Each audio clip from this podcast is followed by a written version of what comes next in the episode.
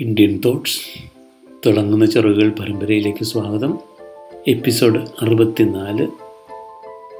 തിളങ്ങുന്ന ചിറകുകൾ ഞാൻ ജോസഫ് മറ്റപ്പള്ളി. ലോക പരാജയങ്ങളുടെ കഥകൾ കേൾക്കുമ്പോൾ അതുപോലൊരെണ്ണം നമ്മുടെ നാട്ടിലുണ്ടായിരുന്നെങ്കിലെന്ന് പലപ്പോഴും ആശിക്കാറുണ്ട് പലപ്പോഴും ആശിക്കാറുണ്ട്. ചില കഥകൾ കേട്ടാൽ നിങ്ങളും എന്നോടൊപ്പം ചേർന്നിരിക്കും. വിൻസ്റ്റൺ ചർച്ചിൽ നിന്ന് കേട്ടിട്ടുണ്ടോ? കേട്ടിട്ടില്ലാത്തവരും കേട്ടിട്ടുള്ളവരും ഓർക്കുക അദ്ദേഹത്തെ പാർട്ടി ഒരിക്കൽ പുറത്താക്കിയതാണ്. പക്ഷേ അദ്ദേഹം വിരമിക്കുമ്പോൾ ബ്രിട്ടന്റെ പ്രധാനമന്ത്രിയായിരുന്നു. Too stupid to learn anything ഇതും തോമസ് ആൽവ എഡിസന്റെ അധ്യാപകൻ അദ്ദേഹത്തെ പറ്റി പറഞ്ഞതാണ്.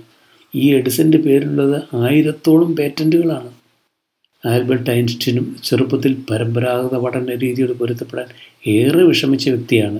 ഈ മന്ദബുദ്ധിയാണ് റിലേറ്റിവിറ്റി തിയറിക്ക് നോബൽ പ്രൈസ് വാങ്ങിയത്. വെറും സാധാരണ കുട്ടിയായിരുന്നു ചാൾസ് ഡാർവിൻ. അവനെക്കൊണ്ട് മാതാപിതാക്കൾ കരുതിയത് ഒരു നല്ല കപ്പ്യാരാക്കുക എന്നതായിരുന്നു. അദ്ദേഹത്തിന്റെ On the Origin of the Species ശാസ്ത്രത്തെ തകിടം മറിച്ചു എന്ന് ഓർക്കുക. ഓഫ്ര വിൻഫ്രെ ടെലിവിഷൻ ആങ്കറാകാൻ പോയ കഥ അതിലും രസകരം. ബാൾട്ടിമോറിലെ ടെലിവിഷൻ കമ്പനിക്കാർക്ക് അവളുടെ ഒരു ഒറ്റ പ്രോഗ്രാം കണ്ടപ്പോഴേ മതിയായി. അവർ ഒറ്റ ഏറായിരുന്നു അനന്തവിഹായസിലേക്ക്. പക്ഷേ ഓഫ്ര വിൻഫ്രയോളും മുടിച്ചൂടാ രാജ്ഞിയായി ഈ മേഖലയിൽ മറ്റാരും വളർന്നിട്ടില്ല. വാൾട്ട് ഡിസ്നിയോട് ഒരു പത്രക്കമ്പനി കയർത്തത് വേണ്ടത്ര ഭാവനയോ ചിന്താശക്തിയോ ഇല്ലാതിരുന്നതിനാണ്.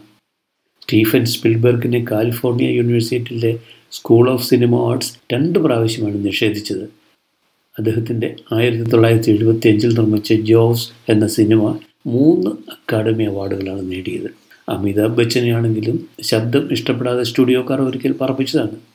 സോയിച്ചിരു ഹോണ്ടയെ ജാപ്പനീസ് ബിസിനസ് സമൂഹം അപ്പാടെ തള്ളിക്കളഞ്ഞാണ് പിന്നീട് ജപ്പാനിൽ ഒരു വാഹന വിപ്ലവം നടപ്പാക്കാൻ ഈ മനുഷ്യന് കഴിഞ്ഞു. കേണൽ ഹർലാൻ ഡേവിഡ് സാൻഡേഴ്സ് എന്ന് കേട്ടിട്ടുള്ളവർ കാണില്ല. പക്ഷേ കെൻഡുക്കി ചിക്കൻ എന്ന് കേട്ടാൽ ഉള്ളിൽ ബൾബ് തെളിയും. എത്ര തൊഴിലുകളിൽ നിന്ന് അദ്ദേഹം പുറത്താക്കപ്പെട്ടെന്ന് അദ്ദേഹത്തിന് പോലും നിശ്ചയം കാണില്ല. വയസ്സനാം കാലത്തെ പരീക്ഷണമായിരുന്നു Kentucky chicken. J K Rowling എന്ന് കേട്ടാൽ ആർക്കും മനസ്സിലാവണമെന്നില്ല. കല്യാണം കഴിക്കാതെ അമ്മയായ റൗളിംഗ് പള്ളിയിൽ ചെല്ലുമ്പോൾ അതും ഇതുമൊക്കെ വിളിച്ച് പരിചയക്കാർ പോലും കളിയാക്കുമായിരുന്നു. അവരെഴുതിയതാണ് ഹാരി പോട്ടർ കഥകൾ. കളിയാക്കിയവരോട് അവർ പകരം വീട്ടിയത് അങ്ങനെയാണ്. സ്കോട്ടിഷ് രാജാവിന് ഉണർവുണ്ടാക്കാൻ എട്ടുകാലി ഏഴ് പ്രാവശ്യം ചാടേണ്ടി വന്നു. നമ്മോടൊപ്പം ആയിരം ചാട്ടങ്ങൾ നടത്തിയ എട്ടുകാലികളും ഉണ്ട്. സർ ജെയിംസ് ഡൈസൺ കൃത്യമായും അയ്യായിരത്തി ഒരുന്നൂറ്റി ഇരുപത്തി ആറ് പരാജയപ്പെട്ട മോഡലുകൾ ഉണ്ടാക്കിയതിന് ശേഷമാണ് കൊള്ളാവുന്ന ഒരു വാക്വം ക്ലീനർ രൂപകൽപ്പന ചെയ്തത്. ഹെൻറി ഫോർഡ് അയ്യായിരത്തിലേറെ മോഡലുകളുടെ പരീക്ഷണങ്ങൾ നടത്തിയതിന് ശേഷമാണ് ശരിയായ ഒരു മോഡൽ പുറത്തിറക്കിയത്. നിക്കി ലൂഴ എന്ന ഫോർമുല വൺ കാർ ചാമ്പ്യൻ ഓർമ്മിക്കുന്നു.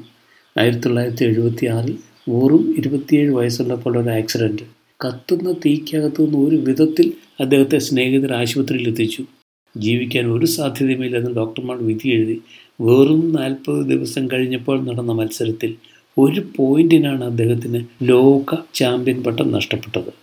പ്രസിദ്ധമായ ബുദ്ധിസ്റ്റ് ചൊല്ല് ഇങ്ങനെയാണ് നീയാണ് നിന്റെ യജമാനൻ നിന്റെ ഭാവി നീ തീരുമാനിക്കുന്നു. ഇത്തരം കഥകൾ ഒരിക്കലും അവസാനിക്കുന്നേയില്ല. പക്ഷേ നമ്മുടെ മുമ്പിലുള്ളത് ഒരൊറ്റ മോഡൽ പോലും ഉണ്ടാക്കാൻ മെനക്കെടാത്ത ഒരു തലമുറയാണ്.